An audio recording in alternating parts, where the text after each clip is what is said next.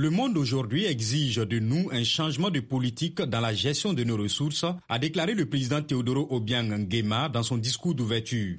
Il a exhorté les autres pays africains à adopter des politiques communes pour s'affranchir de la dépendance aux économies des pays développés. Les pays producteurs de pétrole ont subi la chute des prix du baril en 2014. Si le cours de l'or noir est depuis remonté, il n'a toutefois pas retrouvé son niveau d'avant la crise. Début décembre, l'OPEP, l'organisation des pays exportateurs de pétrole et ses partenaires, dont la Russie, ont décidé de durcir leur accord de limitation de la production pour faire remonter les coûts. Cette décision visait entre autres à faire face au boom du pétrole de schiste aux États-Unis, premier producteur mondial qui pousse les cours à la baisse.